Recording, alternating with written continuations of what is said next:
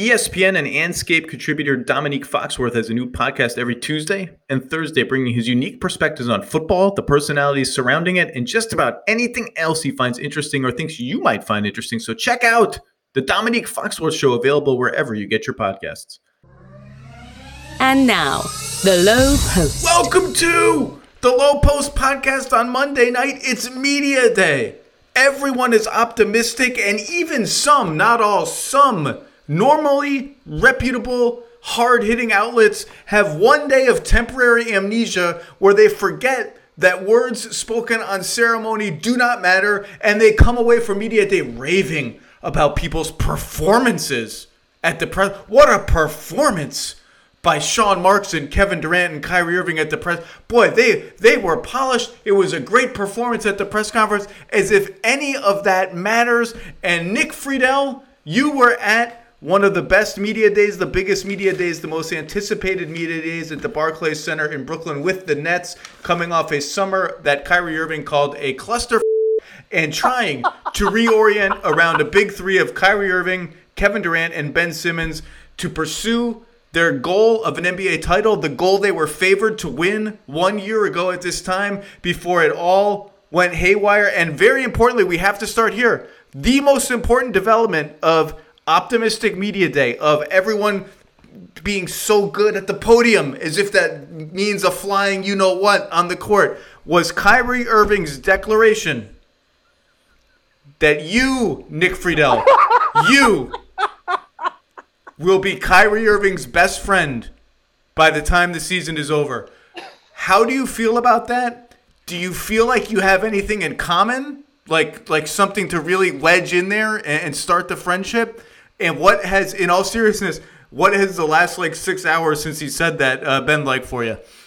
It's been awesome, because the buddy cop movie that has a chance to make it, Mister Lowe, is going to be fantastic. There's got to be room on E S P N Plus for a buddy cop true detective series with Kyrie and I just rolling through the streets and seeing what's happening. But as soon as he said it, my, my buddies were sending me the "you're my best friend" and all the all the videos that uh, that go with it. It was it was quite the moment, given how many times he and I went back and forth last season, usually about the vaccination stuff.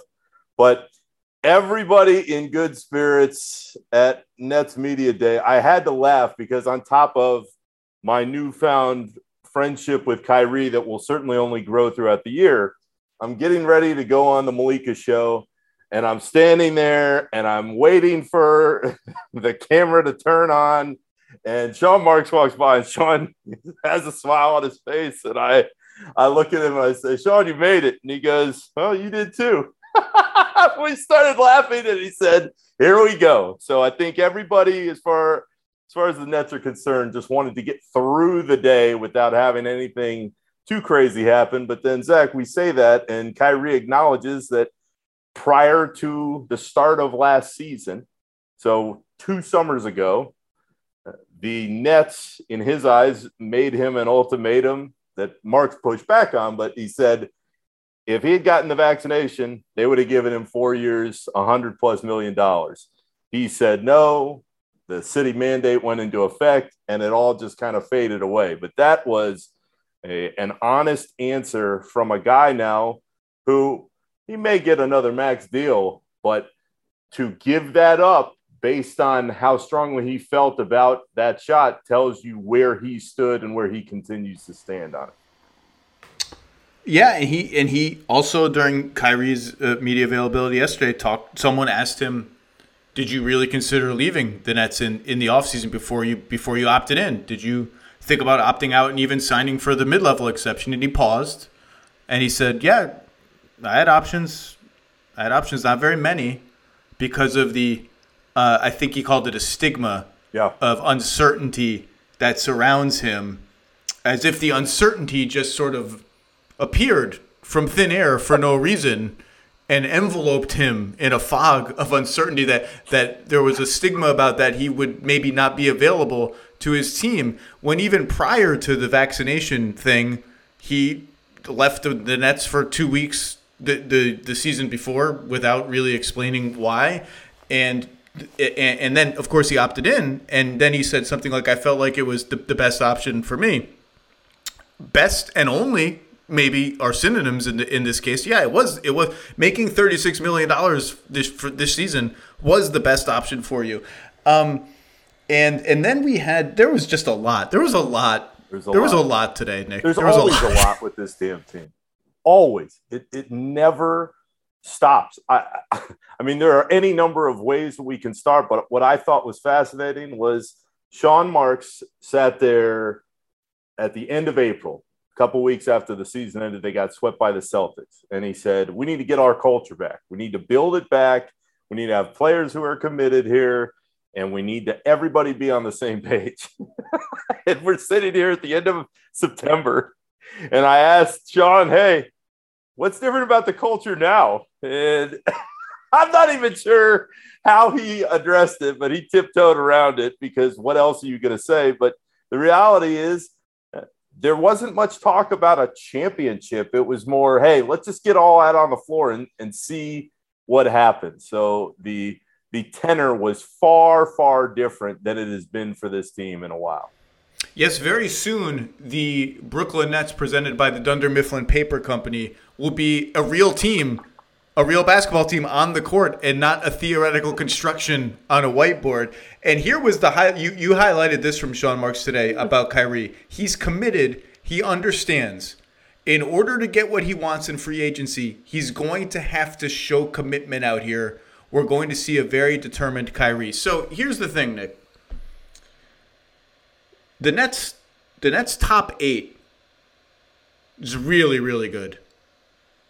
By position, loosely, it's Kyrie Irving, Seth Curry, Patty Mills, Joe Harris, Royce O'Neale, Kevin Durant, Ben Simmons, Nick Claxton. That's before you get to T J Warren, a very promising signing who, as they said today, is not ready for to start playing.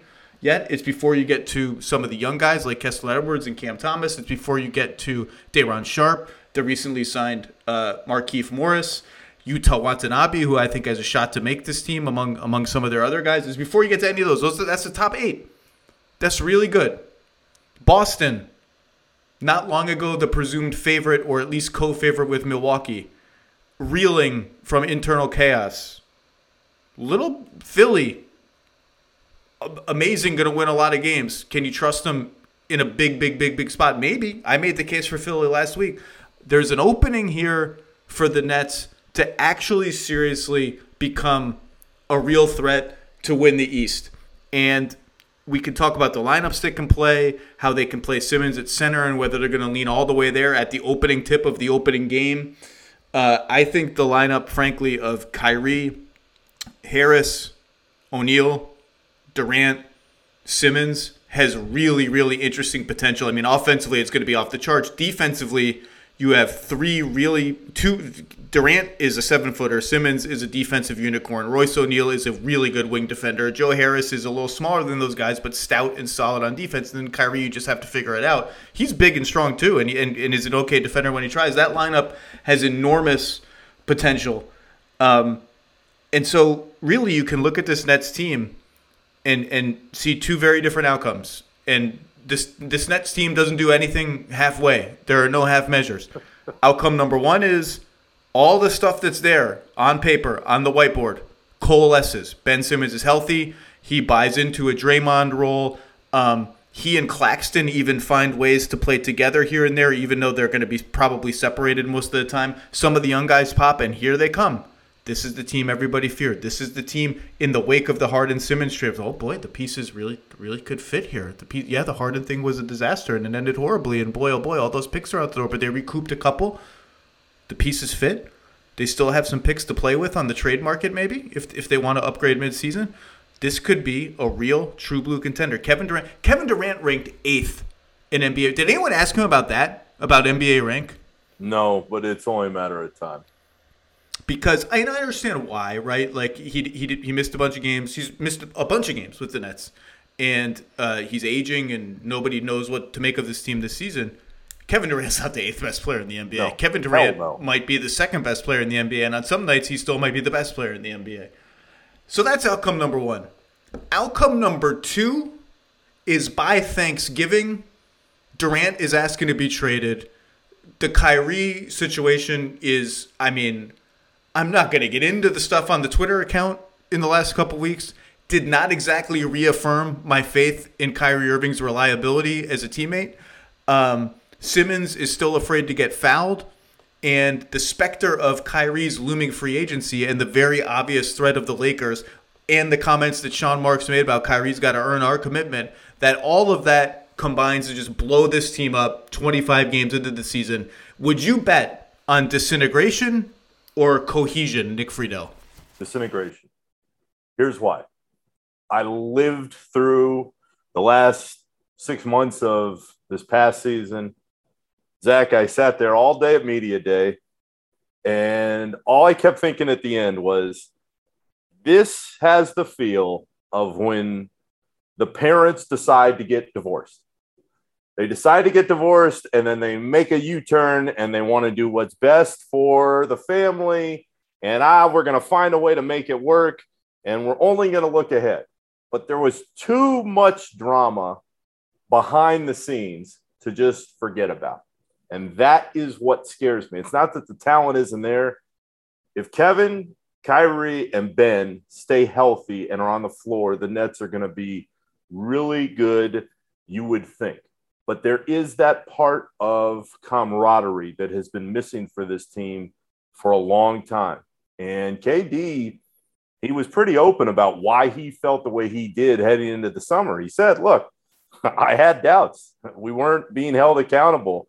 We weren't uh, playing at the level of a championship contender. I, I did have to chuckle a little bit when he said that he wanted to find a, a stable environment because I had plenty of my friends uh, out there in the Bay saying, if Kevin wanted a stable environment, why the hell was he leaving maybe the most stable environment in the league with the Warriors?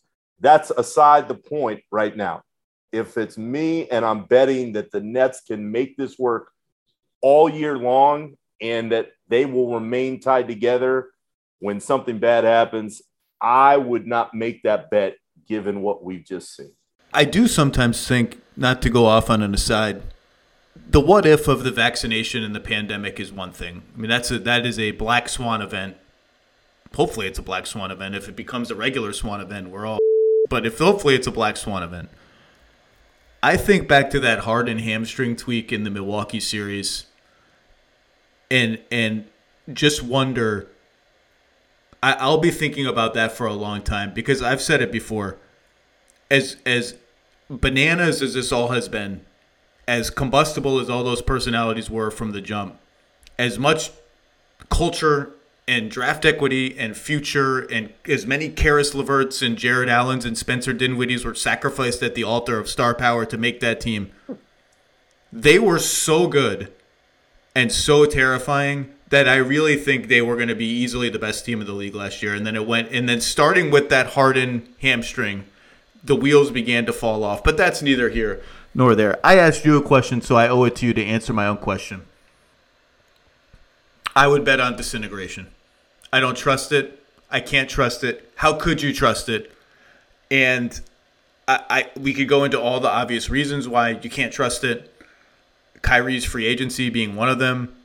Simmons hasn't played in, I, I don't even know how many months now. Is it sixteen, fifteen We're months? Almost it's a lot. At a year and a half. We're getting closer yeah. to a year and a half. And I do think he's going to be a great fit on this team. I also know that he shot thirty-four percent from the line in the playoffs the last time we saw him. And if you're afraid to get fouled, then I just don't really care about the other stuff that much when, when it's when it's really time to go. I mean, he's going to put up numbers. He's a great player. Durant, I, I Durant, Durant had that moment today where then he took issue with it on Twitter afterwards where he said, if you have any doubts about me, that's on you, or some such thing. I mean, I, I have the video queued up here. I'm not going to play it or, or recite it, but some, something to the effect of, if you have any doubts about me, that's on you. My initial response to that was, actually, it's it's on you, I think, because you requested a trade, and then when it didn't work out, you basically took a blowtorch to everyone in the brain trust and said, I want them all gone, and then that didn't work, and now you're on the team. But I actually think if you go back and watch the clip, and the reason he maybe he's mad on Twitter is I think he's talking about his day-to-day commitment to the team, yes, his day-to-day exactly playing right. and practicing, and saying if you have any doubts on that, that's on you. And he's exactly right, because through all of this, when healthy, that dude has played. And he's played every second that they've asked him to play at absolute full throttle on both ends of the floor, to the point that he couldn't even come out of playoff games against the Bucks for one second and played every second of those last two games and was incredible in them. Um, but I just...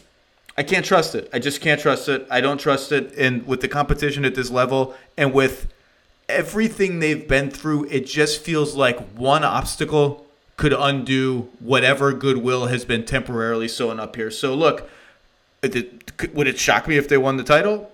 I mean, a little bit, yeah. Yes, but would it yes, would, yes. would it really would it would it shock me if they made the conference finals and maybe eked into the finals? No, but I, I'm I'm betting on disintegration. And if you told me this team is done by Christmas, I wouldn't be surprised. If you told me Durant has reiterated his trade request by Christmas, I wouldn't be surprised. And that's what I'm to to be clear and put myself on the record. Of those two outcomes, I'm betting on disintegration. There's a middle outcome where they're just a run-of-the-mill good team, and they all and there's a some breakup of some kind at the end of the year. That's probably the most likely outcome.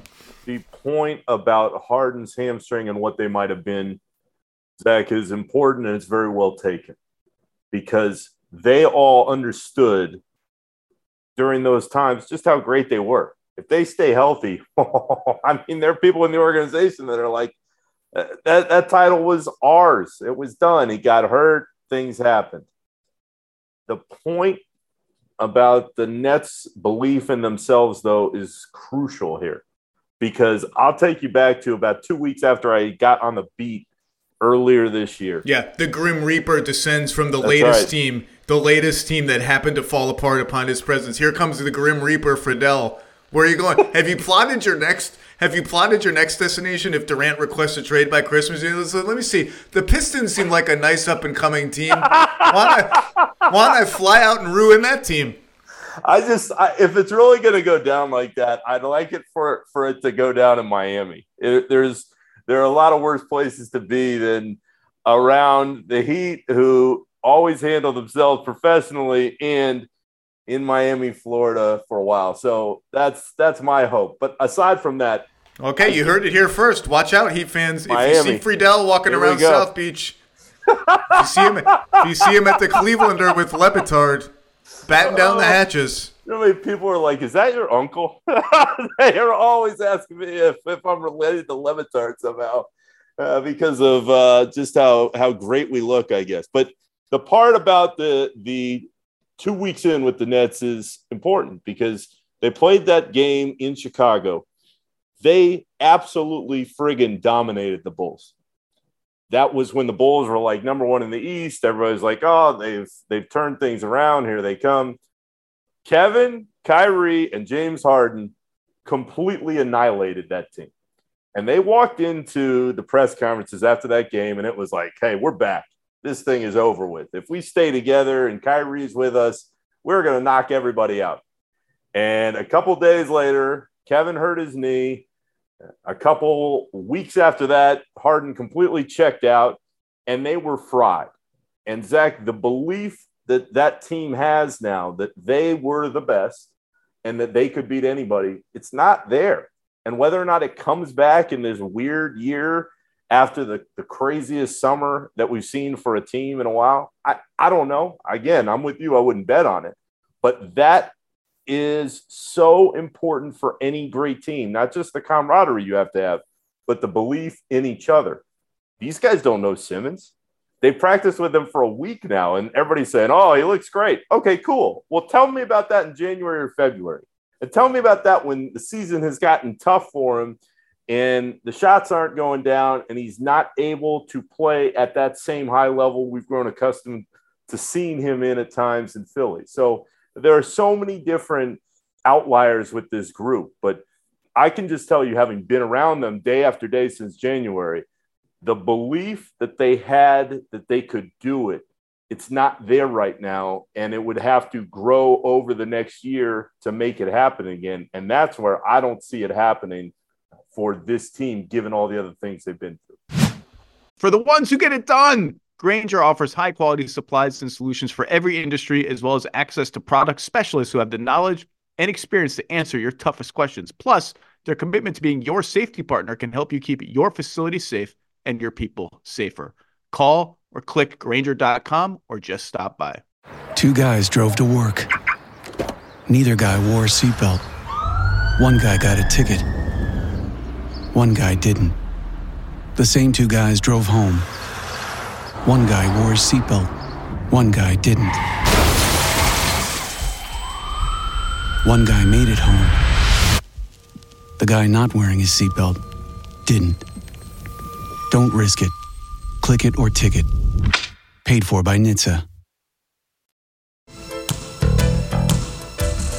A. Let's talk about the team itself. To me, the biggest question about the Brooklyn Nets going into the season is... Uh, let me take... The biggest question other than all the questions. The biggest question other than all the questions uh, is, can Ben Simmons and Nick Claxton play together?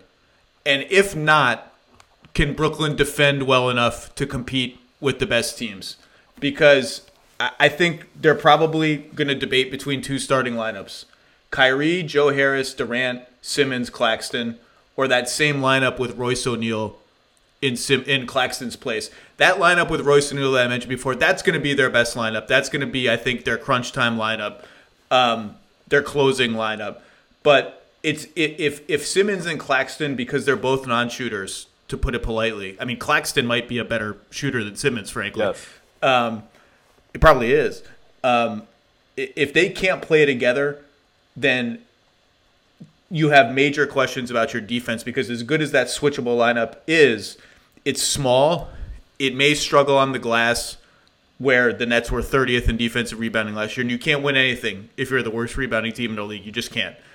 Um, it's just it's it's it's going to be they're going to score like gangbusters, and I'm just interested to see, can that lineup defend well enough? And remember, with the with the Blake Griffin group, they they defended through smoke and mirrors. They defended well enough a couple seasons ago to win in the playoffs if their offense performed. And I, I just I want to see it with that group, because I think that group can be solid defensively. I am pessimistic on Simmons and Claxton as a pairing. Wouldn't surprise me if the Nets tried it to open the season as their starting five. And even if you don't, you know, you, you can bring Claxton off the bench early in games and try to get him in. I just don't I'm not optimistic about those two playing together. And if I were the coach, I think I would just, right from Jump Street, lean all the way into Simmons at center and just say, this is how we're going to play. This is how we're going to do it. Claxton, you're going to come off the bench. You're still going to play a lot. You, we're going to spot you some minutes, even with Simmons here and there. But you're going to you're you're, you're going to come off the bench and be our sixth man or seventh man or eighth man. And and we're going all in on that style. And I, I like that lineup a lot. The other issue they have is Kyrie. Three of their top eight are small guards in Kyrie, Curry, and Patty. You can't play all three of them together, and against the best teams, you probably even can't even play two of them together for super-duper extended minutes. But th- to me, it comes down to Simmons, Claxton. Does it work? Do they even try? And if it doesn't and they don't, can they defend well enough to compete with the very best? Mister Lowe, what you just described is why I would be concerned, not that the Nets would win in the regular season and build themselves back up a little bit in the win-loss column, but are they going to win the playoffs? Right now with this team, not only are there a lot of question marks up and down the roster, but another huge part of this in the context of Claxton is he couldn't hit a free throw at the end of the season to save his life. You remember those games against the Celtics? He's talking at media day about how he changed his form and how he's doing what's better for him, and he's gotten more comfortable. You cannot play a, a big man especially who doesn't want to go to the line and get hammered down low. So if you don't have that, you can run any Simmons lineup out there that you want. But how is that lineup, assuming that you plug Royce O'Neale in there, going to last from the start of the postseason all the way to the finish? So Sean Marks could always make a move. You never know who gets bought out and all that kind of stuff t- towards the end of the year or once we get into it more. But those questions about the size are gigantic. And in this case, if you're leaning on Ben Simmons, who hasn't played in almost a year and a half, you're leaning on him to play in a position that he hasn't seen that much of on a team that is already going to try and hide his weaknesses as best they can. I, I looked at them as a Jae Crowder team. I'm going to do the Jae Crowder trade landscape briefly in a minute uh, with Bobby Marks, but I, I didn't see a deal that I really thought made a ton of sense. Um, but look, I mean, the good thing about the O'Neal, Durant, Simmons trio, let's just zoom in on that. O'Neal, Durant, Simmons.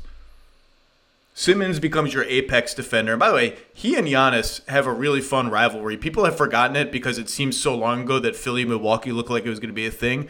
They had, remember had they had one game where they traded dunks and they were trash talking at each other. Oh, yeah. It was it, it's a cool it's a cool little rivalry within a rivalry kind of deal.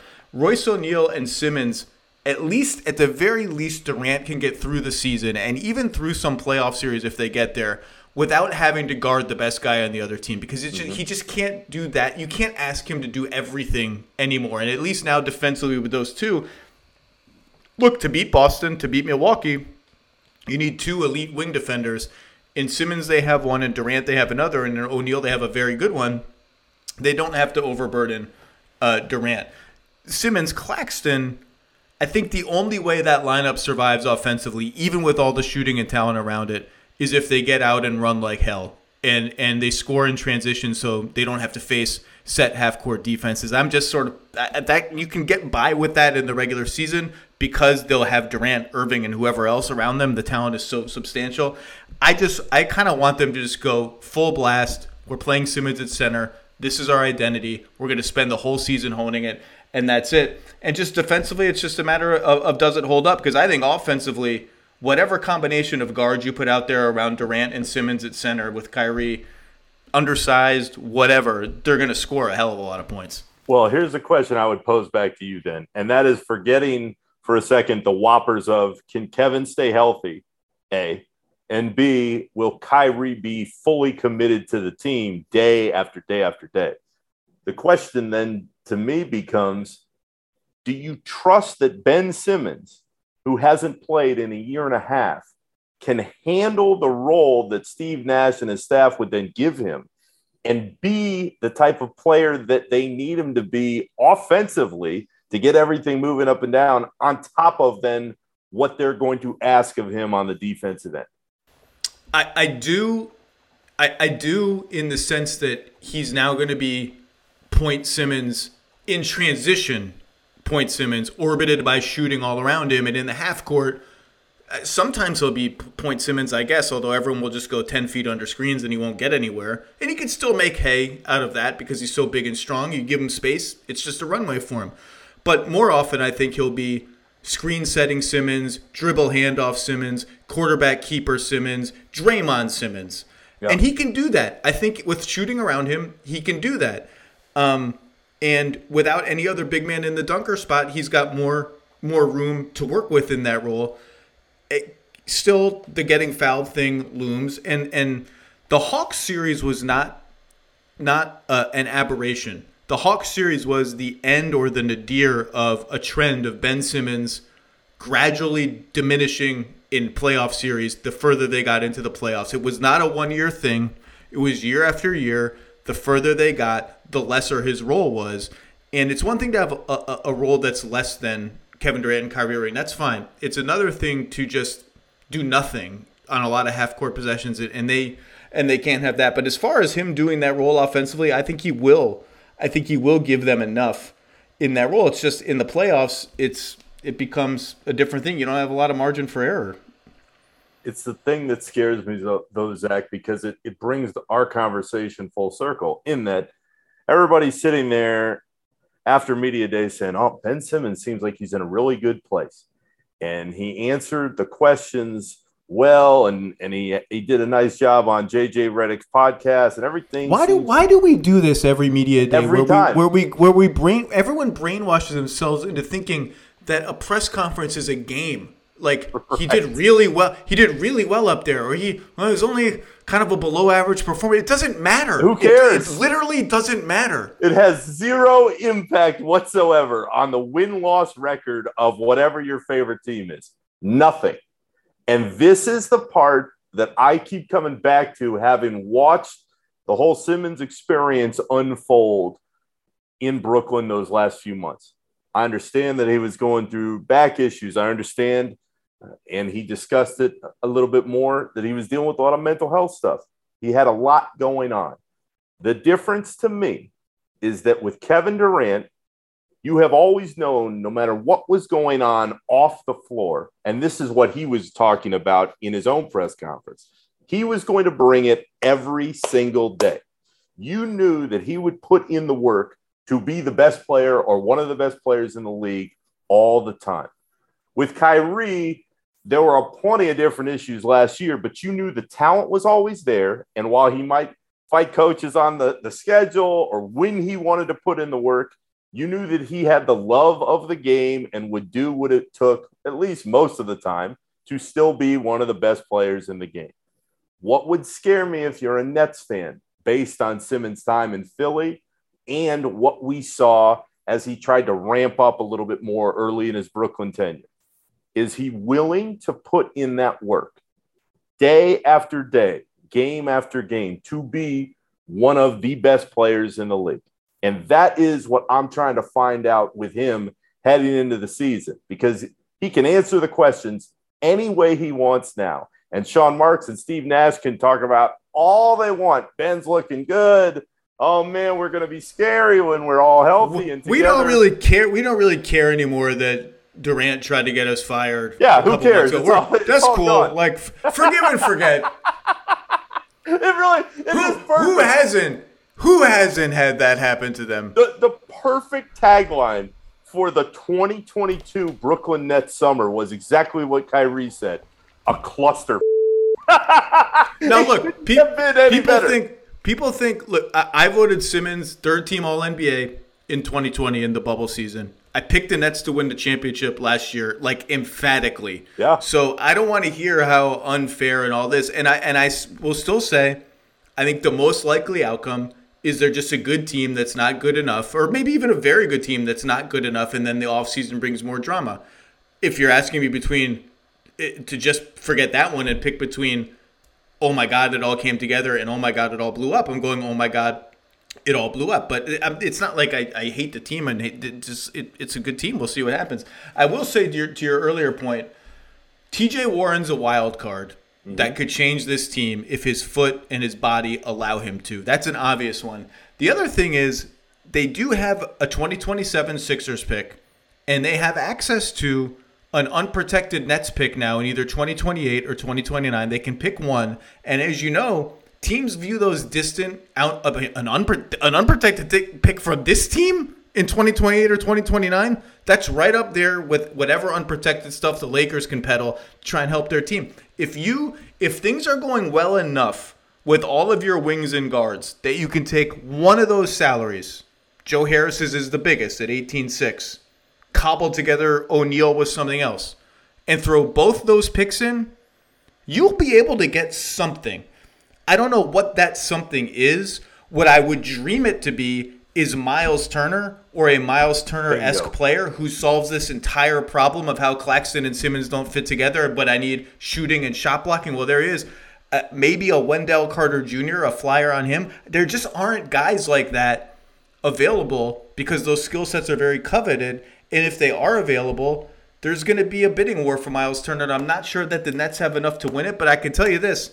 With some of their contracts, like all these dudes are on good contracts, Patty Mills, Seth Curry, Claxton, O'Neale, Hare, all of them, and, and a young player and that unprotected pick, they can get into some conversations. And if they're good, if they're good, they're going to get in on some of those conversations for whatever ends up being. Maybe it's just another player like a Harrison Barnes. I'm just making up names. Another sort of tweener forward who allows you to play even sturdier five-out centerless lineups. They'll do something if they are in the picture to win the East. Every team has ifs, but Zach Lowe, the Nets just have too many ifs to overcome to me. And that is the point to hammer home in all this. If you believe that it can all come together and that it can all work, then you have to believe also that they'll be able to stick together when things go bad. And there is no recent history to suggest that that is what would happen. The Nets were looking great up until the first of the year, around there. They were in first place. They, they withstood the COVID outbreak. They maintained themselves with Kyrie not being there and Harden going through uh, some nagging stuff. Kevin got hurt, and the wheels completely fell apart when they tried to add Kyrie back into things. So you're telling me that, A, Kevin Durant's going to stay healthy. B, Kyrie Irving's going to be committed to the cause of, of his basketball team every day. And C, Ben Simmons, who we haven't seen play in so long, not only is going to knock off the rust really quickly, but is going to be awesome for them on both ends of the floor. Too many big ifs to buy what was being sold by this team.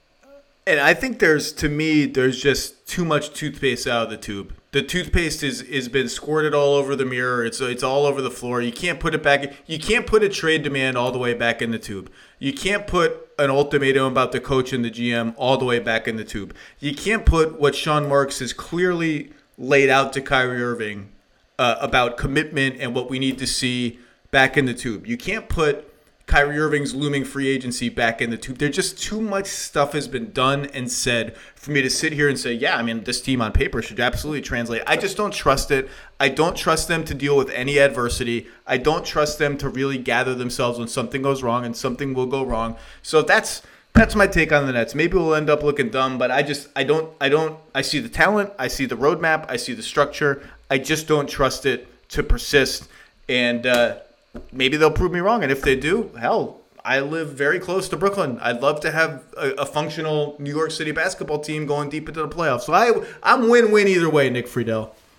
I am too, because the soap opera that will entail with this team will be the talk of the league all year long. And the only thing that can put all that analysis and worry away is for them to win early and win a lot. And when you look at their schedule in November, they have a ton of road games.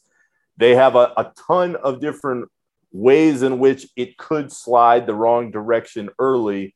And once that occurs, I don't think that this team has the mental toughness as a group to be able to turn it back around. We'll see. Uh, well, look, you and Kyrie can talk about it at his apartment, over dinners, over drinks. Um, uh, Nick Friedell, it's always good to see you. It was great seeing you in Los Angeles, having a few drinks last week. And I'll see you at Nets. Uh, I think they open with the Pelicans, right? I'll be there for opening night, maybe a preseason game or two. And uh, everybody, Kyrie Irving's new best friend, Nick Friedell, thank you, sir. Always, buddy. And when the Buddy Cop series premieres, you will be there. We just we need somebody to come up with a working title. That's the next step in this in this whole thing. I'm going to end the podcast before I start trying to come up with working titles that will do nothing but get me in trouble. Nick Friedell, thank you, sir. Always. Spring is the best time to add new challenges to your training just in time for summer and warmer days. It's also the best time of the year to take a new look at your fitness routine, dial it up a notch, and continue powering on. Peloton's varying class lengths were designed with your personalized training in mind. Whether you'd like to add a ten-minute core session at the end of your strength class or take a sixty-minute power zone ride to increase your endurance, Peloton classes help you focus on your needs and goals. They are also made to challenge you with a variety of classes like boot camps, boxing, okay, full body strength, marathon training, all created to grow your skills or push you to improve in what you already excel in. Peloton's expert coaches and nonstop vibes, hashtag vibes, will push you to new levels of strength and endurance, keeping you on your toes while giving you the professional coaching you need. With a wide variety of options, whether you prefer to run outdoors, row, or ride at home, or strength train at the gym, Peloton has something for you. Get your head start on summer with Peloton at one peloton dot com. That's one peloton dot com. Vivid Seats wants to get you to the games you love this spring. Experience every pitch, assist, and game-winning shot live and in person. And the best part, each transaction is a step toward a free eleventh ticket with Vivid Seats rewards. Score unbeatable perks like free tickets, surprise seat upgrades, ooh, and annual birthday deals. As the official ticketing partner of E S P N, Vivid Seats is offering you twenty dollars off your first two hundred dollars ticket purchase with code LOW. That's code LOW, L O W E, my last name, the name of this podcast. Visit vivid seats dot com or download the app today. Vivid Seats, experience it live. All right, let's take a little interlude, a Jae Crowder-themed interlude. Very brief, very brief Jae Crowder-themed interlude because Bobby Marks, there's a rule that I'm uh, I'm coining now on the Low Post podcast. Are you ready for the rule? Let's go. No matter your stature in the league, and I'm a big Jae Crowder fan, wrote a whole profile of Jae Crowder during the twenty twenty-one finals. Winning follows him around, or maybe he follows winning around, or something like that. If you make a hype video, you or your social team make a hype video, hyping your own potential impending trade as you skip training camp with permission, mutual agreement from the Phoenix Suns, you get a podcast segment. I don't think I've ever seen a trade hype video before featuring our own Brian Windhorst. Did you watch the video? I didn't watch the video. I'm going to have to. Bossman ninety-nine Twitter account, man. You got to go. I think it's legit. He tweet. It, it was some people on Suns media, people on Suns Twitter tweeted it out. It, it's I, I if it's not legit, then someone has made an incredible Bossman ninety-nine uh, Twitter hype video for his trade. I didn't see it. No, you know, you know, you always get into that whenever you're going into that last year of your contract and you're one of these thirty-two to thirty-three year old guys, and they probably say, you know what, we're going to probably play Cam Johnson in front of you and your minutes are going to be decreased. You probably think, okay, how do I get out of here? Yeah. So people are sort of baffled by this. And I was too, because the, the Suns have had an enormous amount of success with Jae Crowder as their starting power forward. Chris Paul and Devin Booker either FaceTimed him or called him at the same time to recruit him to Phoenix. It was, was one of the big moments for him. He felt wanted, he told me. Like, there was the difference between feeling needed and wanted, those two guys getting on the phone with me. Um, and he has experienced a great deal of success there. He's become kind of a household name. There was the F J Crowder chants in New Orleans during the playoffs, which became a T-shirt. There was the salsa dancing LeBron and the Lakers right out of the right out of the playoffs the year before. Like, he, he's become sort of the role player du jour, and yet he wants out without a clear destination. And I think this is really interesting for two reasons. Number one, just what you said, the the the indication I think that Cam Johnson is going to likely start may have started this cascading effect. No extension, right? There, I don't know if there were even talks. I don't know what you heard about that, but no extension to this date. And so Jae Crowder's unhappy and he skips training camp. On the flip side, boy, oh boy, what a test of an organization that, to put it lightly, is in some form of chaos, with their owner being uh, uh, suspended for a year and selling the team, an interim governor, uh, a huge tax bill that will be impacted by whatever happens here, and a player who, even if you're going to put him in a backup role, is a good player.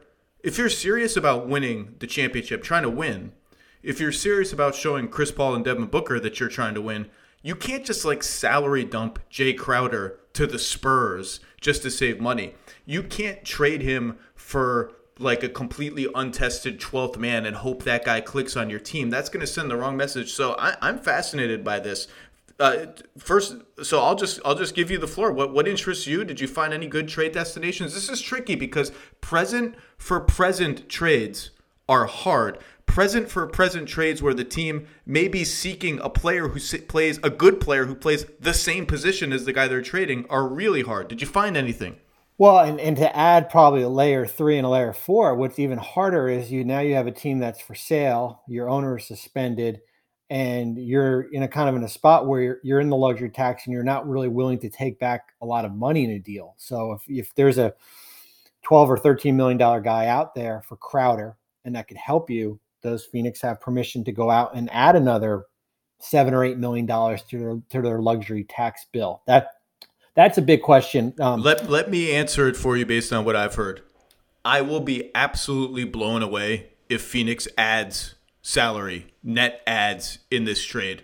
I expect them to net minus, and I will be especially blown away if they add any t- too much long-term salary. I expect them, I expect this trade, whatever it is, to reduce their payroll. I, I could be proven wrong, you can throw this in my face, but that's my guess. No, I mean, that's, so you're looking at guys in that seven to eight million dollar range, or unless it's expanded and then you're adding another player. I think the other, I guess, layer four to this is that because of where they are financially next year, like you're right, you don't want to just drop, just salary dump Jae Crowder and save luxury tax money, because they're basically kind of in the same spot next year when the Johnson extension or new contract comes in, where you're not going to be a team that can go out and, and go out and, and spend money in free agency here. So, so when you're looking at trade scenarios for Crowder, two things that you're looking for: a, a guy that's coming back that's got early or bird, early or full bird rights, right? So you have the ability to go out and exceed the cap to re-sign that free agent.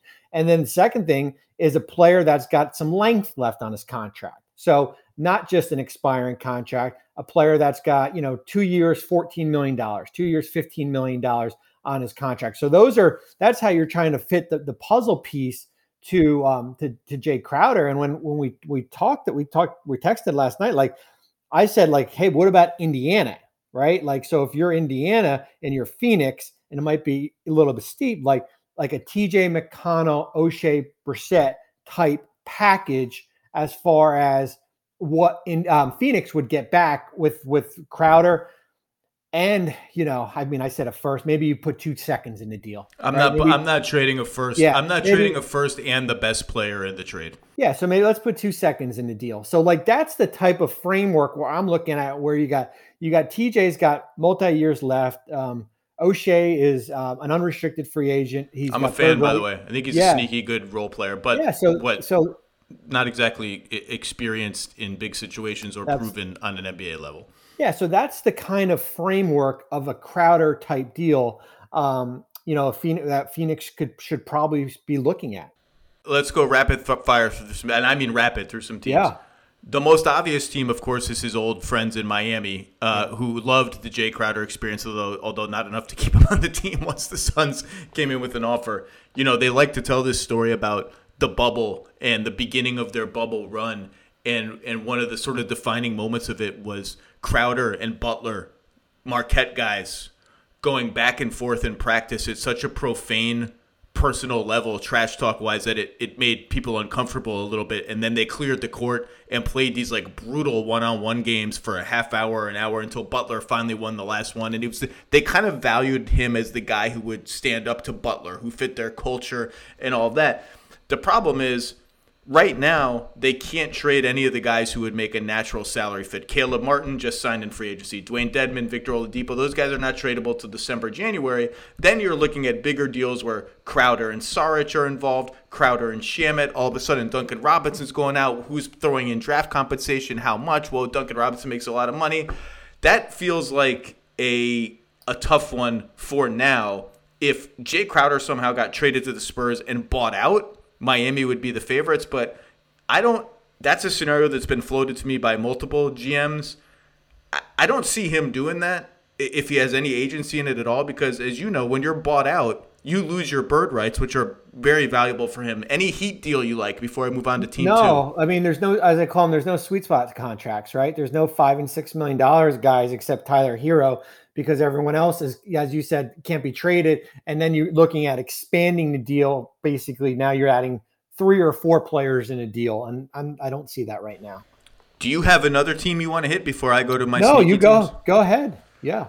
Uh, I tried to find a Cleveland one because I do feel like Cleveland needs another guy, and particularly a guy who now Jay has lost some quicks on the wing defensively. He he's kind of a three point five, but they need that guy. Obviously, everyone has said they've got the four guys, and who's the fifth starter? Do they have the big wing that everyone needs deep into the playoffs? Is Isaac Okoro going to make enough shots? Blah blah blah. I just couldn't find one, un- unless you're trading out uh, Cedi Osman. And, and and I don't know if that's a straight up trade. Uh, there's someone throwing in seconds, and if it's just one for one, I'm not adding a guy to my rotation. I think Jae Crowder is probably better than Cedi Osman, but but I, it, it, it you know Cedi Cedi when he's making shots is a solid player.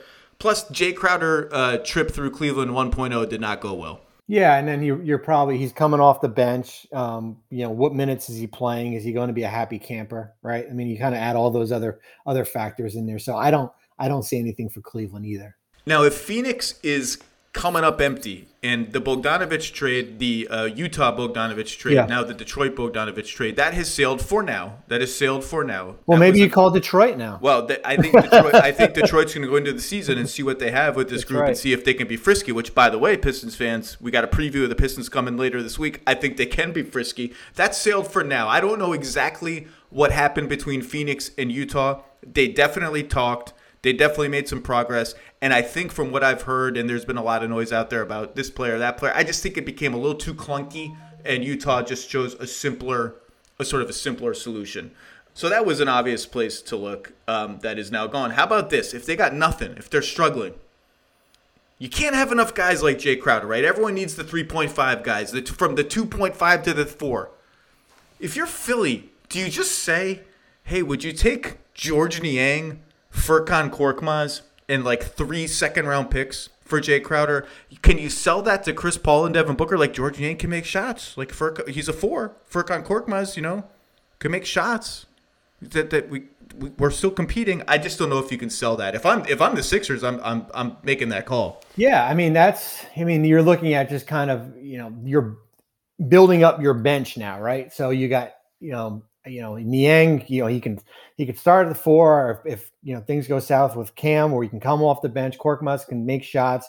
If one of your minimum guys, because you just signed a bunch of the Damian Lees, the Josh Okogie, those players. Um, Yeah, but as you said, like you don't have a one to put in a deal, and you're basically moving out all all seconds in the trade.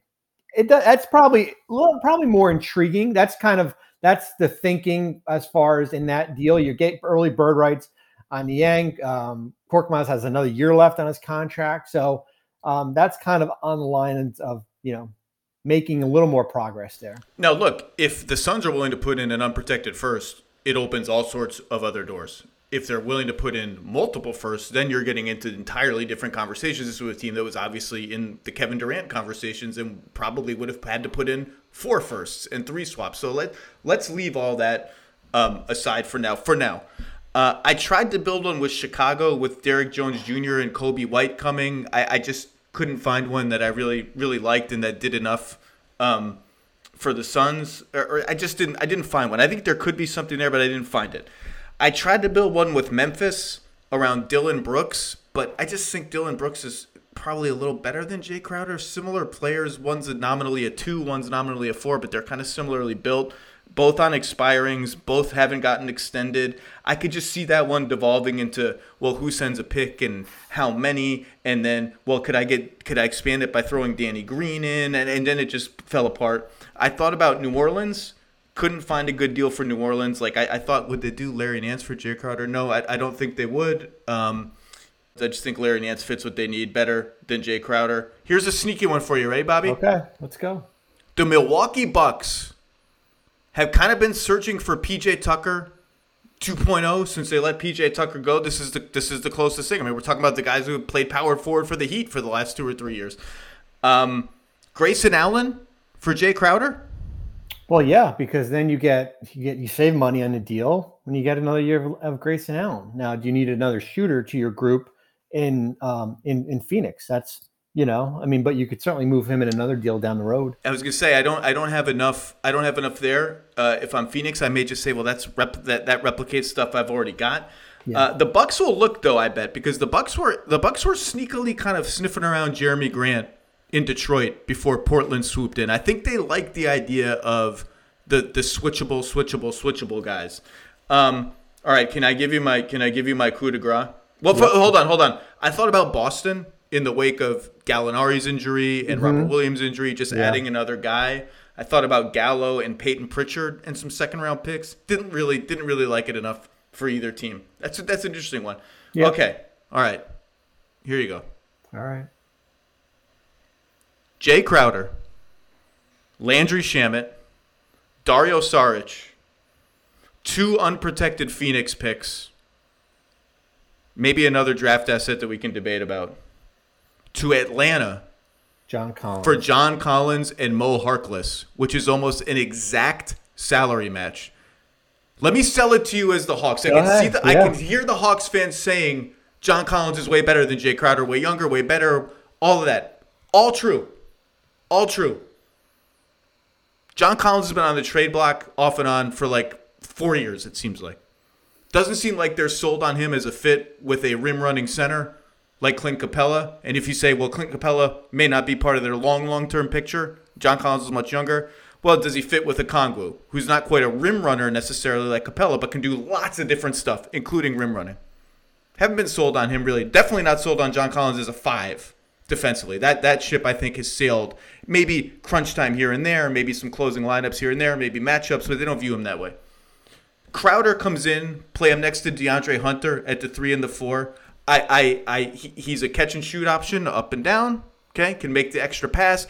I keep my present kind of afloat, kind of afloat, and if I recoup the draft the draft assets, some of which I traded for DeJounte Murray, I feel good about restocking my sort of my my my bag of draft picks. And I get, you know, I, I get Crowder, I get Shamet, I get Sarge, I get some helpful players. And the Suns obviously take a shot on John Collins, who then has the same sort of fit questions around DeAndre Ayton. But it's a star talent play for Phoenix. It's a bridge play to the next era of Suns basketball after Chris Paul gets old. I don't hate that trade, Bobby. I don't hate it. Well, I floated no, I mean, it to I, a lot of people. Some people didn't like it. Some people really liked it. I like that one. I don't I don't hate it either, because I look at Atlanta and I'm looking like, well, what happens when John Collins for the third year in a row is now the third best player? Now his field goal attempts are the same, where like there'll be a point where there's going to be disgruntled John Collins in Atlanta here somewhere when you have the Murray and Young backcourt basically kind of dominating things here. I think it just kind of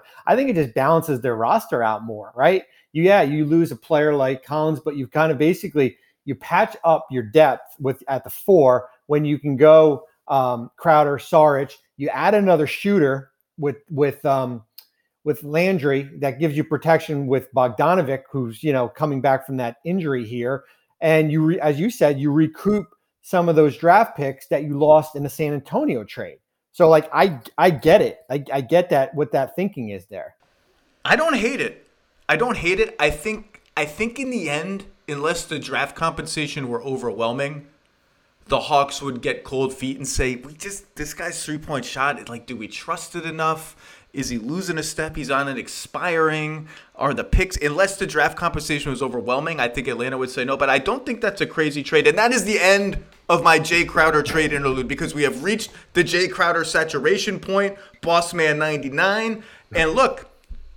I can't wait to see what Phoenix does. They're in disarray. I can't wait to see how they handle it, because I I, I don't know what the market is right now, and I'm a little pessimistic. I'm not pessimistic is the wrong word. I'm a little, I guess, pessimistic that they're going to get a trade that maybe underwhelms the fans there, and that would make me a little nervous. Yeah, and I don't think I I would be surprised. Um, you know, if there's something imminent, like I think this is something that could potentially go into the, you know, into the regular season. You know, I mean, I just, I see, I see that as finding, you know, waiting for the right, right trade, not just kind of, as you said, you know, they can dump them if they want to. Which, by the way, which, which isn't, which isn't the worst thing in the world. Like, yeah, you, you wait till the regular season, the, maybe the Kings stink and you swoop in with Jae Crowder and draft compensation, good draft compensation, get Harrison Barnes. Yeah. Maybe you get Jae Crowder and draft compensation to get Kyle Kuzma if the Wizards stink. All those Heat guys become trade eligible, and on and on. Maybe that's not the worst thing in the world. You have the depth with Damian Lee and Okogie. You got to play some guys up a position a little bit. You have the depth to weather it. All right, that's the end. That's it. That's enough Jae Crowder. Bobby Marks, we'll, we'll come back to you for another interlude of, uh, of a good but not great N B A player getting traded soon. Thank you, sir. Thanks, Zach. All right, well, we couldn't find a great home for Jae Crowder. If he wants a starting spot, if that's the demand, it's going to be tough. Some of those teams that Bobby and I talked about, the Hawks, the Cavs, have some tax issues too. So let's ditch Jae Crowder and talk about what might be maybe my most interesting team in the N B A going into this season, certainly one of the hardest to predict. I'm very excited about the New Orleans Pelicans. Andrew Lopez, how are you? Uh, I'm good. I'm enjoying uh, our fake fall for a few days, and I'm sure it'll be ninety by the end of the week, but I'm going to enjoy this. And, uh, oh, yeah, there's Pelicans basketball, actual basketball on the floor now. They are one of the great variance teams to me in the league. Their over-under is set in most places at forty-four and a half, right behind the Lakers, who are at forty-five and a half in a lot of places, and then behind three teams, Dallas, Minnesota, and Memphis, who are about forty-eight, forty-nine, depending on where you look. So the, the Vegas people see a clear drop-off between those teams, who are basically five, six, seven in some order in the West in terms of over-unders. Not Zach Lowe's order, to be right. Clear, just over-unders. And then the Memphis Lakers uh, at eight and nine. And I think, Mister Lopez, that I'm higher on the Pelicans than that. I think I would hit that over pretty hard. And if you told me there was a team down in that mid-forties range that we look up in April and is at fifty wins and it's a surprise, wouldn't surprise me if it were the Pelicans. And that said, I have reasons almost to caution myself. But before we get into those, I have a very important question for you. Okay, let's go. You were there in person at Pelicans Media Day yesterday. Okay, was first of all, was the King Cake Baby there? Uh, no, uh, he did send his regards to you, uh, but no, he was not there. You know, that, that strikes me. I don't have a Halloween costume yet. There's got to be a way to dress up as the King Cake Baby, right? Like that, that has to be a costume you can get.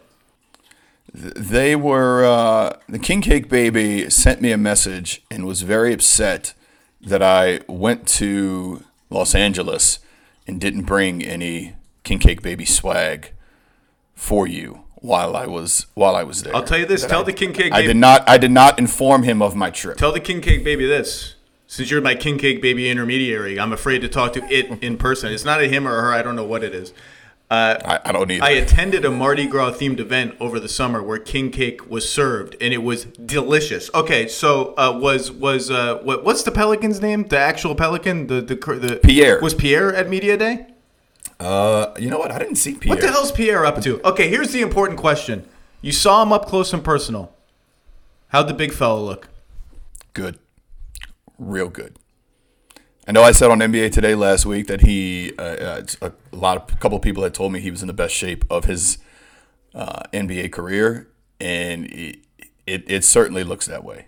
He looks one a lot better than he did at last media day um, when he was still dealing with the foot injury and not really been able to to run or do anything on the foot as he was trying to come back. Obviously, you know he doesn't play at all last season, but man, he looked very good.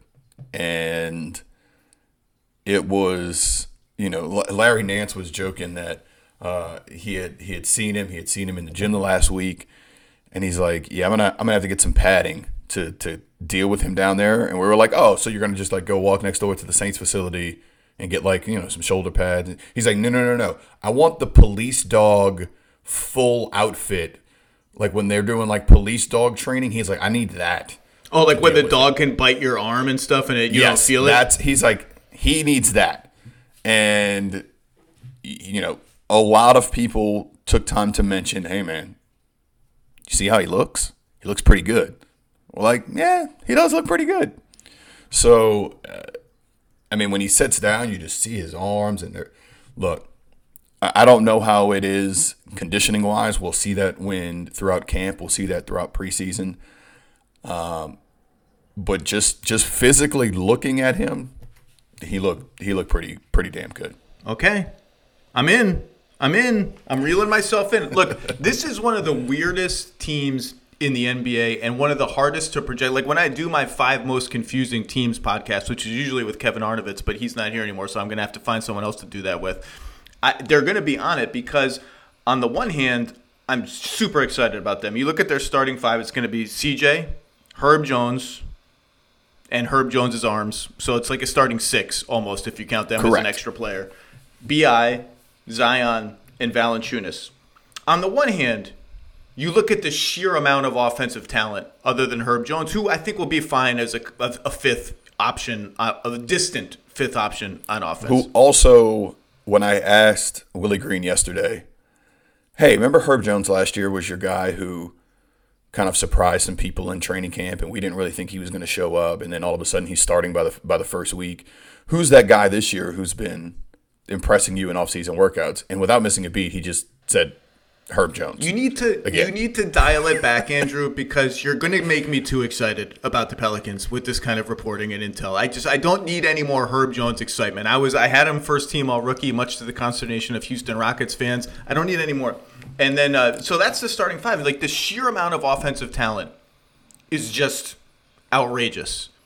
And and and you want to say, you, and, and then you look at, let's do the bench real quickly first. Alvarado, just an absolute find. By the way, somebody told me, I don't remember who told me this, that Al, Jose Alvarado actually practices, like, the hide-and-seek steals that yeah. he gets in the back. That you'll see him in practice like miming, hiding out in the corner, and then skulking like in a cat burglar crouch up on some unsuspecting ball. So he actually, like Ray Allen practiced the moonwalk corner three. That's a basketball skill you could see somebody practicing.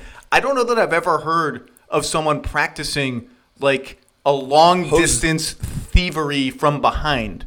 So Jose will break that out in practices. He will break it out in pickup games. There was a, sh- I think it was, I guess it was at Berkeley's gym.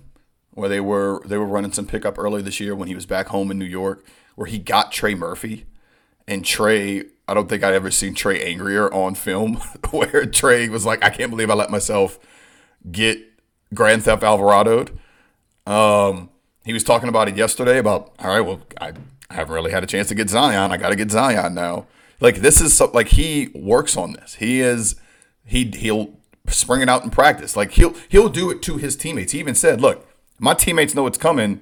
So it makes it harder to do, but Someone, I'm trying. This same person, I can't remember who it was. It was a coach I was having dinner with in L A or something, an agent or something, said he thinks other players around the league are going to copy this this year, that we're going to see a couple wannabe Alvarados that are trying to do the hide-and-seek steal in the backcourt, which which is just, as you call it, it should just be the Grand Theft Alvarado. That's all. Okay, we're getting off track. I'm too excited about this team. The bench is Alvarado, Trey Murphy, Larry Nance, Jackson Hayes. Those are the four I have penned in as bench unit. Now, obviously, you're going to see a lot of Larry Nance at the, at center. No Jackson yes. Hayes.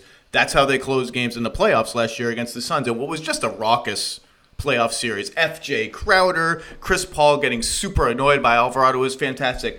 I don't know who the second wing player is in that backup five, or the second and third if you shift Nance to the five. I just know that when it really matters, if I have C J McCollum, Brandon Ingram, Zion Williamson, and Jonas Valanciunas, and I'm worried about my offense, I want two of those guys on the floor at all times, and minimum one. Now, you can run out some bench mobs in the regular season, but with that kind of offensive talent split among four guys, you just should have one of them on the court at all times. So here's what I'm saying. The sheer amount of offensive talent, ball handling, mid-range shooting, all the Zions, post-Zion, point Zion, transition Zion, offensive rebounding Zion, and holy smokes, are Zion and J V going to beat the living snot out of everybody on the offensive glass. It's just hard to imagine them being worse than like seventh or eighth in offense, despite the fact yeah. that that starting five I just outlined has exactly one good three-point shooter in C J McCollum, despite the fact that that starting five has three guys, and maybe four if you include Valanciunas post-ups, who function best with the ball in their hands, which is naturally going to make for some sort of, not growing pains, but just sort of figuring out who has the ball when, how are we using Zion? Is he going to be a screener? Is he going to be a ball handler? What pick-and-roll combinations in either role work best? Um It, they're going to have to figure all of that out, despite the fact that if you look at this lineup, when they had B I and C J on the floor last year, almost half of their shots were mid-range shots, and they made them at a crazy rate. They made fifty percent of them, and as a result, they scored, I think, one hundred nineteen points per one hundred possessions with C J, B I, and Valanciunas on the floor, which is like way beyond the best offense in the league. And you ask yourself, is that sustainable with such a mid-range heavy shooting diet without any three-point shooting on the floor? And uh, by the way, they were already fifth in uh, free throws and fourth in offensive rebounding. So even though I think they'll get higher in both of those, there's only so much higher they can go. And to the, all of that, I say, Andrew Lopez, yes, they will be a top seven or eight offense because they have the big fella coming back, and their one weak spot last year was they never got to the rim, and now they're going to live at the rim. I just don't see any way without injury that this team is worse than the seventh or eighth offense, which just raises the question, if they're going to go over forty-four and a half, if you're going to bet on it, you're betting somehow, some way, they can make this defense with a Zion Williamson, Jonas Valanciunas front court, and C J McCollum as the head of the proverbial snake, something close to league average. So start either end you want. What offense... Did, did anything I say strike you as wrong, interesting, or defense? Just how the hell is this going to work? So let's let's start with the offense because, again, I, I, I agree with you. I think uh, anything outside of the top ten is a disappointment. Huge, you, you're huge expecting top. They could be. I, I'm. Ex- I think eighth is like the floor. Yeah, top five is there for them. Now, if you start actually listing the five best offensive teams, it's a hard territory to crack. But I think they can and maybe should be right around there. When things were a lot different last year when C J McCollum ran point, and for the first time for an extended period in his career, obviously when he was in Portland, you know, it was game show and rightfully so. Uh, C J has even said that himself. He's like, when you're playing with a top seventy-five player of all time, you let him run the show. And then he was there for being the backup point guard. Um, once he kind of took over, especially when they decided not to go with the Devontae C J starting lineup, moved Devontae Graham to the bench, things picked up. C J last year, just in his Pelicans minutes, twenty-four point three points, five point eight assists, four point five rebounds, forty-nine percent shooting from the field, all would have been career highs over a full season. He shot a ridiculously high amount on twos. As you mentioned, the the, the mid-ranges were just were there. Because you I mean, even even though Brandon and C J are living in the mid-range, I was gonna say, I don't, you still have to figure out I don't think where to go. What they did, those two, now are they gonna shoot fifty-two, fifty-three percent combined? Maybe not. Right. But they're good mid-range shooters on high volume. They're not gonna shoot forty percent. At, at worst, it's gonna be mid to high forties. Like that's not a that's not a fluke what those two guys did. I'm, C J's been cooking from there to clowning fools with step backs and one-handed floaters. Like, that's their game. So the thing that, that really intrigues me about what they're going to do defensively, obviously, look, you, you take this. I got I got some numbers for you, Zach Lowe. Hit you me. Ready for numbers? Hit me. Last year, the Pelicans, they obviously they bring in C J at the trade deadline. They played twenty-six games with C J McCollum. They were thirteen and thirteen in those games. You throw in the two play-in games, that's fifteen and thirteen. That is a forty-four win pace. Oh, look, hey, that's what Vegas has. But then you look at the games with C J and Brandon Ingram, which is not a very big sample size because Brandon missed some time with some hamstrings. They were eleven and six in those seventeen games. They started one and four. They were they won twelve, ten of their last twelve in the regular season plus the play-in with C J and Brandon Ingram. You even you want to include the playoff series against the Suns, the six extra games.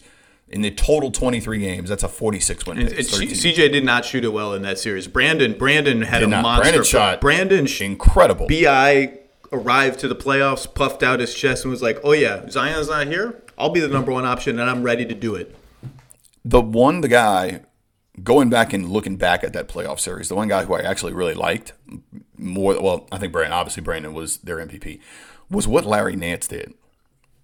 Talked to Larry Nance yesterday, and he kind of told us he he, he let obviously he t- he told us the you know tell Zion that his body is a Lamborghini and he needs to treat his body as such. You don't put cheap gas in a Lambo. Very very good insight there from Mister Nance. But he also talked about there's a lot of lineup versatility on this team where they can do some different things. You know he, he mentioned.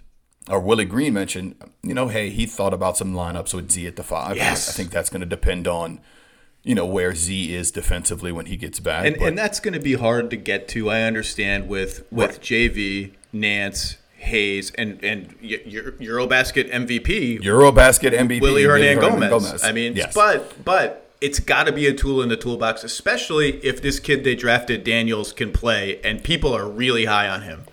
So I was going to get to Daniels in a second, but Nance mentioned, hey, there might be some lineups where Z's out there at the five, and or, or it's just me and Z out there, and we're running and gunning, or it's a bench mob unit where C J's out there running the show, and I'm the five, but Jackson's at the four, and we're running, or Trey's at the four, and we're running. Or he goes, who knows, we might throw nine up out there with me, Jackson, and Zion, or me, J V, and Zion, and we're just going to kill you on the boards for two or three minutes. Like, they can do a lot of different things. And I think Larry mentioned he got his meniscus cleaned up last year, was still kind of dealing with that at the end of the season. He said kind of over the summer.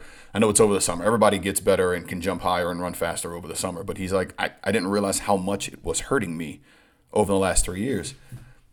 As much as we talk about their starting five, I think their closing five is going to change kind of game to game. I think Larry Nance is basically going to be their five to close games.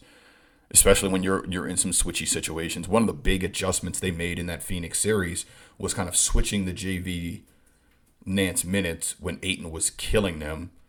Okay, let's put him let's let's tie Nance to the Ayton minutes and let J V cook on McGee. It, once they started to change some things, it, it, things got a little bit better. And and, that, and and I mean that's my question is, so so if the Zion Valanciunas twosome is just too slow and ground bound defensively and offers no rim protection, you can start it and just minimize the amount of minutes it's, it's plays together. Because right. even Hayes last year, I mean, the Hayes-Valanciunas front court was like this weirdo revelation for them, and Hayes can switch. My question for you is, re- regardless of alignment at, at the front court positions, what what do they think of Zion? Like, is he going to be a switch guy? Is he going to be a drop on the pick and roll guy? Is he like, how can Zion not just be a complete sinkhole defensively? I think they're going. It's a lot of that's going to depend on. Again, we've talked about the shape that he's in, but I think they're still they still have to figure out where, where is his conditioning level, where is his defensive, how much has he been working on that. He seems to feel like he is, again, in the best shape, which means he, again, everybody's faster, everybody can jump higher. You always feel your best at this point. I think they feel he can switch. He showed some of that off in the, the end of the twenty twenty-one season. He started to get better in, in, in that regard. I think Nance is kind of there as the protector just in case. And when you go to a lineup with, okay, let's let's just take out J V for Nance. Mm-hmm. You could, it's a very switchy lineup. Yeah, with Herb, B I, and, and Nance, that's tailor-made. With those, yeah. It's just you can't switch with C J. You have to scram him out of the post or find ways around right. it. But if Zion can hang... And if he can just hang, and we saw him get some on, but like there were some on-ball switches where they didn't panic. Again, this was Stan Van Gundy's defense. This wasn't Willie Green back in twenty twenty-one. They they let him go there a little bit, and I think if he can just, if he can hang and he can show off how he that he's a switchable player, things can get really weird and scary at the end of games for how they can can defend. And again, if they're top twenty, top, you know, if they're in that fifteen to twenty range, I, I, I mean, I really like what they can do. I'm going to take the L. I hope, I hope David Griffin and Trajan Langdon are listening. I'm going to take the L on the C J McCollum trade.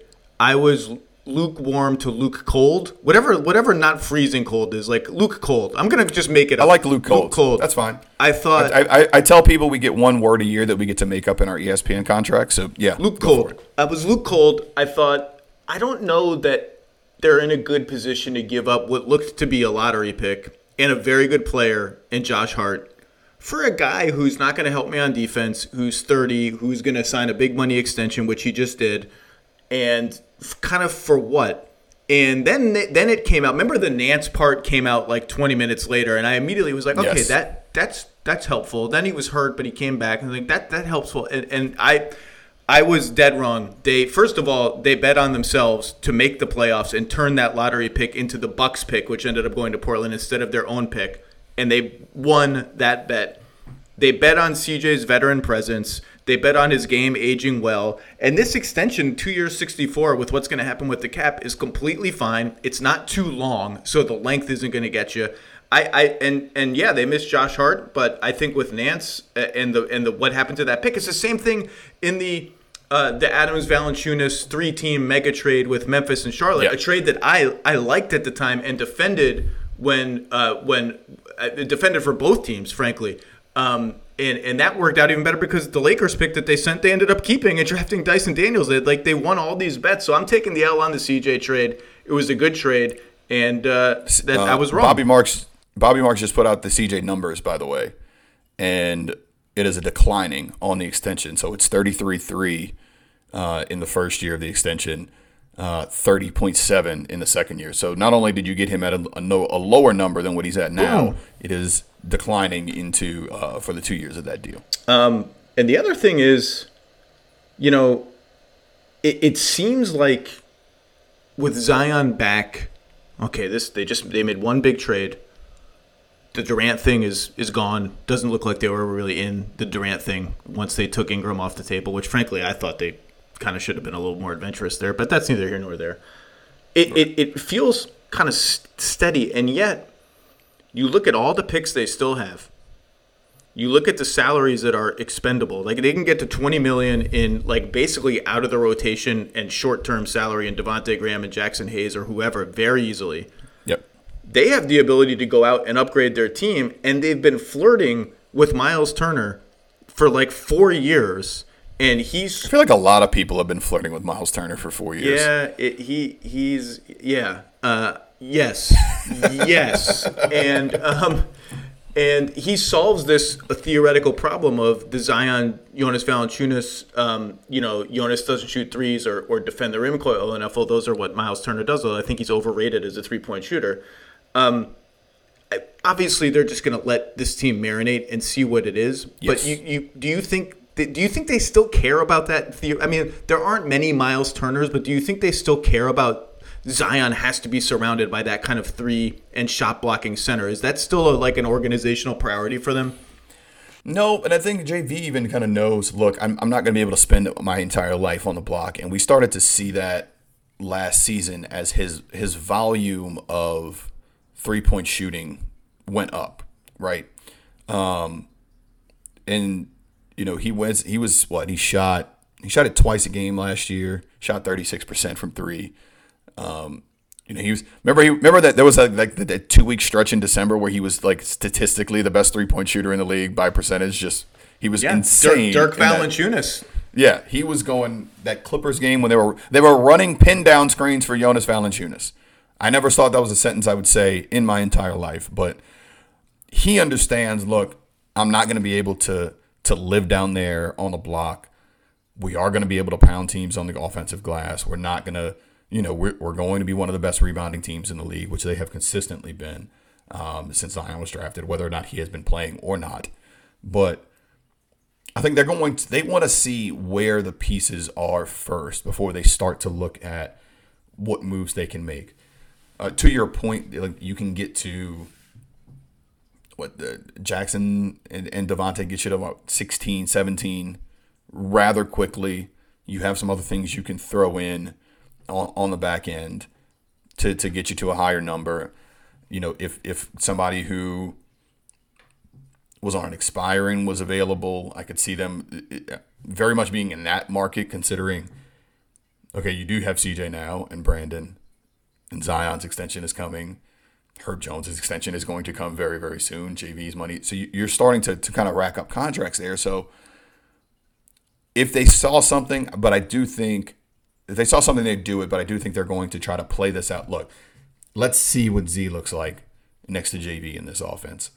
You know, as much as we talked about all these these different, you know, all those win pace numbers I was throwing out and where the, where the Vegas number is, I'm with you. I think it's over forty-four and a half, but it still wouldn't surprise me if this team starts five and eight, six and ten, just as they're trying to figure. It's also not a great, it's it's a it's a harder schedule to start, but as they are trying to figure out how all these things work. Zion had a had a great quote yesterday. He's like, he's he's talking to C J and B I about, hey, uh, hey, like, all right, who's going to start off? Like, we all can't be passive in the in the start of a game and try to figure out the lay of the land and do all this. He's like, one of us is going to have to come out and be aggressive every night. And then, okay, if that guy gets going, then we move on from there. So, well, yeah, that's that's the point that I brought up earlier about everyone wants yeah. is operated with the ball their whole life. There, there's no sort of natural, not to compare these two conglomerates of players, there's no natural Chris Bosh or Kevin Love among C J McCollum, Brandon Ingram, and Zion Williamson. And I just don't really care. It's not worrying. I think their offense is going to be amazing regardless because it just – first of all, they can run. I mean, Zion is a monster in transition and can amp the, those. The, C J and B I want to cook in the half court. They can kind of be like how the Bulls were last year, where they can run and then settle into a half court and let the you know the, the half court guys like DeRozan in Chicago or whatever cook.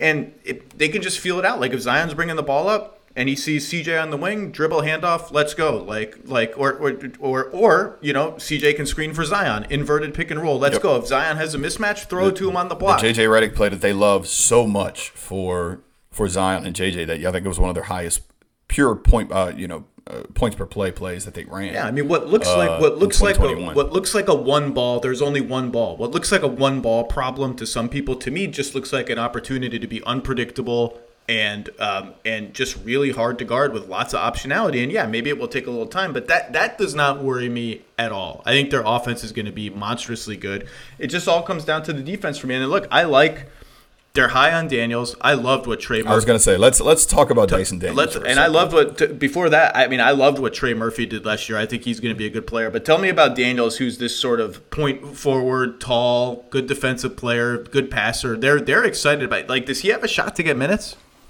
You when you were listing out the rotation earlier, I th- I do think they run ten guys, and I think to start that that tenth guy is Devontae Graham, and I think it's Jose, Devontae, Trey, Jax, Nance. Maybe Hernan Gomez gets some minutes at times if if you know you're going to play Nance at the four and maybe Jackson. Yeah, I'm not, I'm not psyched about the I'm there. not psyched about the double tiny lineup of Jose and, and right. Devontae Graham. I'd like, and, and I get why it would fit. And against bench units, the lack of size is not that much of a problem. Just put, put get get the more exciting guys in. And it, yeah, well, here's the other thing.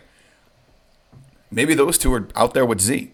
Maybe that's a Z. Maybe that's your your bench. What you're gonna do? I mean, as you mentioned to it earlier, you're gonna have somebody of C J, Brandon, and Z on the floor pretty much at all times, if not two of the four, including J V.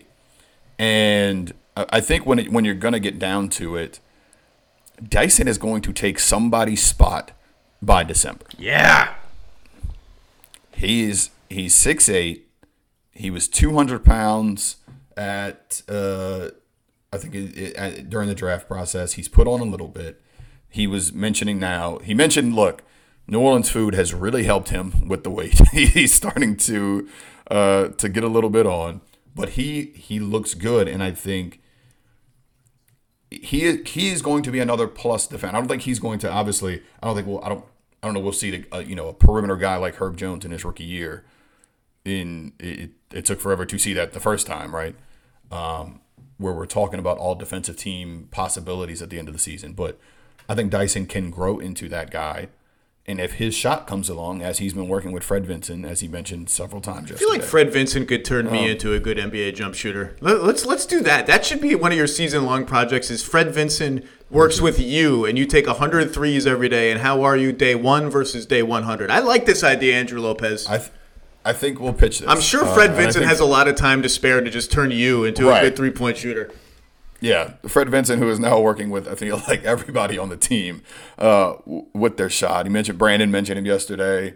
Uh, him and Herb are in there at seven o'clock in the morning before uh, – oh, more more Herb propaganda. Herb uh, does not go home ever.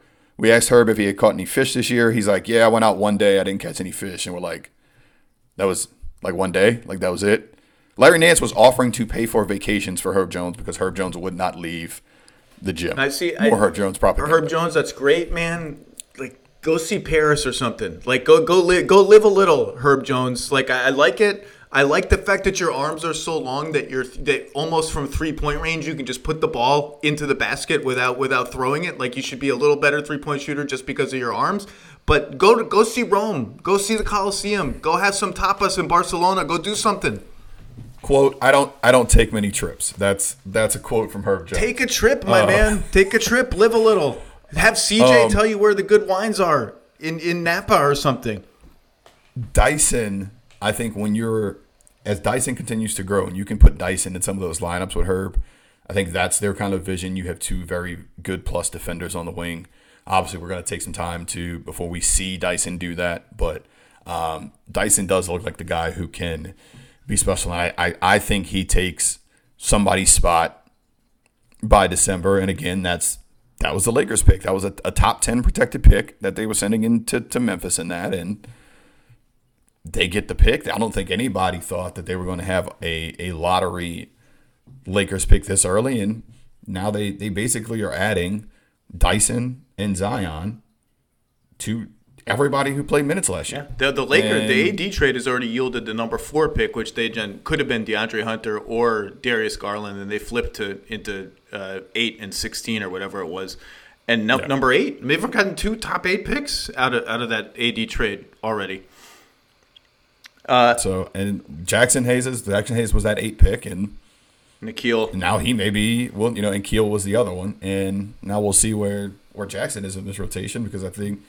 You know, is he your four? Is he your backup four? And you're going four Nance? I mean, again, you just get into positional. Well, he and you know, he and uh, you can do a lot of things. He and even Kyra Lewis, people are still interested in them as sort of second draft guys around the league, like at the trade deadline, or people are other teams are monitoring them. Yeah. Like especially Kyra Lewis has been forgotten amid his knee injuries. Like people are still intrigued by him. Look, I'll wrap by saying this: if I'm an imaginary Lakers fan, Lakers. Like Lakers, if I'm that guy making the L and bringing the signs to the game. Lakers. And I'm like, man, we got to get into the top six. What's our path to the top six? Well, Lakers, I mean, Clippers, they're awesome. Warriors, awesome. Denver, awesome. Phoenix seems a little, a little crazy right now, but we'll pencil them in. That's four. Dallas, Minnesota, Memphis. I know they're going to be good. Like, even if even if they slip a little bit, they're still going to be really good. And they have the upside of, of exceeding at least one of those teams that I just mentioned in the top four. That's seven. Yep. Boy, the match is getting tight for my Lakers. Oh, my God. Like, LeBron's at age thirty-seven. Match is getting a little tight. We're going to be in the play-in again. Well, at least we're seventh. We'll have home court, which means, you know, we're just one of those teams slipping up away and us staying healthy away from being sixth, fifth. We're, we're cool. If I'm looking in the rear view and there's one team that I'm worried about, it's not Portland. It's not Sacramento. If there's one team I'm worried about, like, man, they just might be better than us, it's the Pelicans. I think the Pelicans, if they could just make this the eighteenth best defense, which they were last year, didn't have Zion, didn't have Zion, who's been a big net negative on defense. If they could just make this eighteenth, seventeenth on defense, I think they could sniff forty-seven, forty-eight, forty-nine wins and, and make a world of hurt for all those Western Conference teams trying to get out of the play-in. I think when we we did our E S P N like win predictions, whatever it was, or, like a month ago, I think I, I think I penciled them in again at forty-eight. I think is where I, where I landed, but I, I think I still had them seventh. I think it was just I was looking for wins.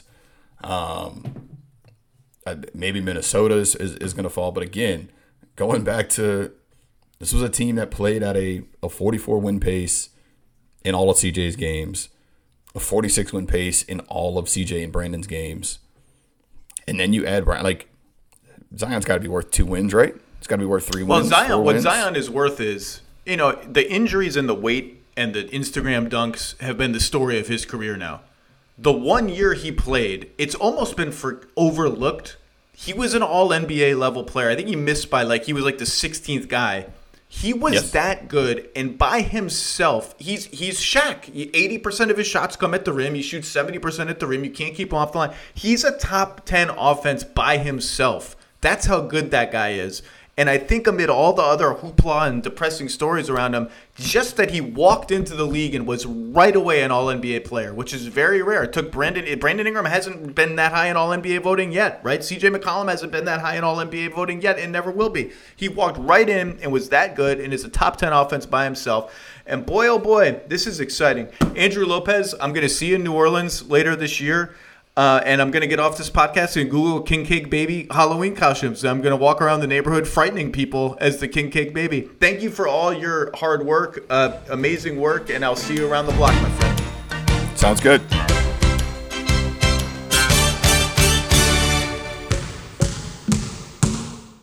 And now, two pigeons bemoaning the fact you can stream DirecTV satellite-free. You see this? A family watching baseball on DirecTV with no satellite dish in sight. Let's heckle them. You call that changing the channel? Choke up on the remote, buddy. I hope getting all these games on DirecTV makes up for your mother not pre-chewing your sunflower seeds. DirecTV has the most M L B games. Call one eight hundred direct T V. Claim based on total games carried on sports networks. Sports availability varies by zip code and requires choice package. Terms and restrictions apply.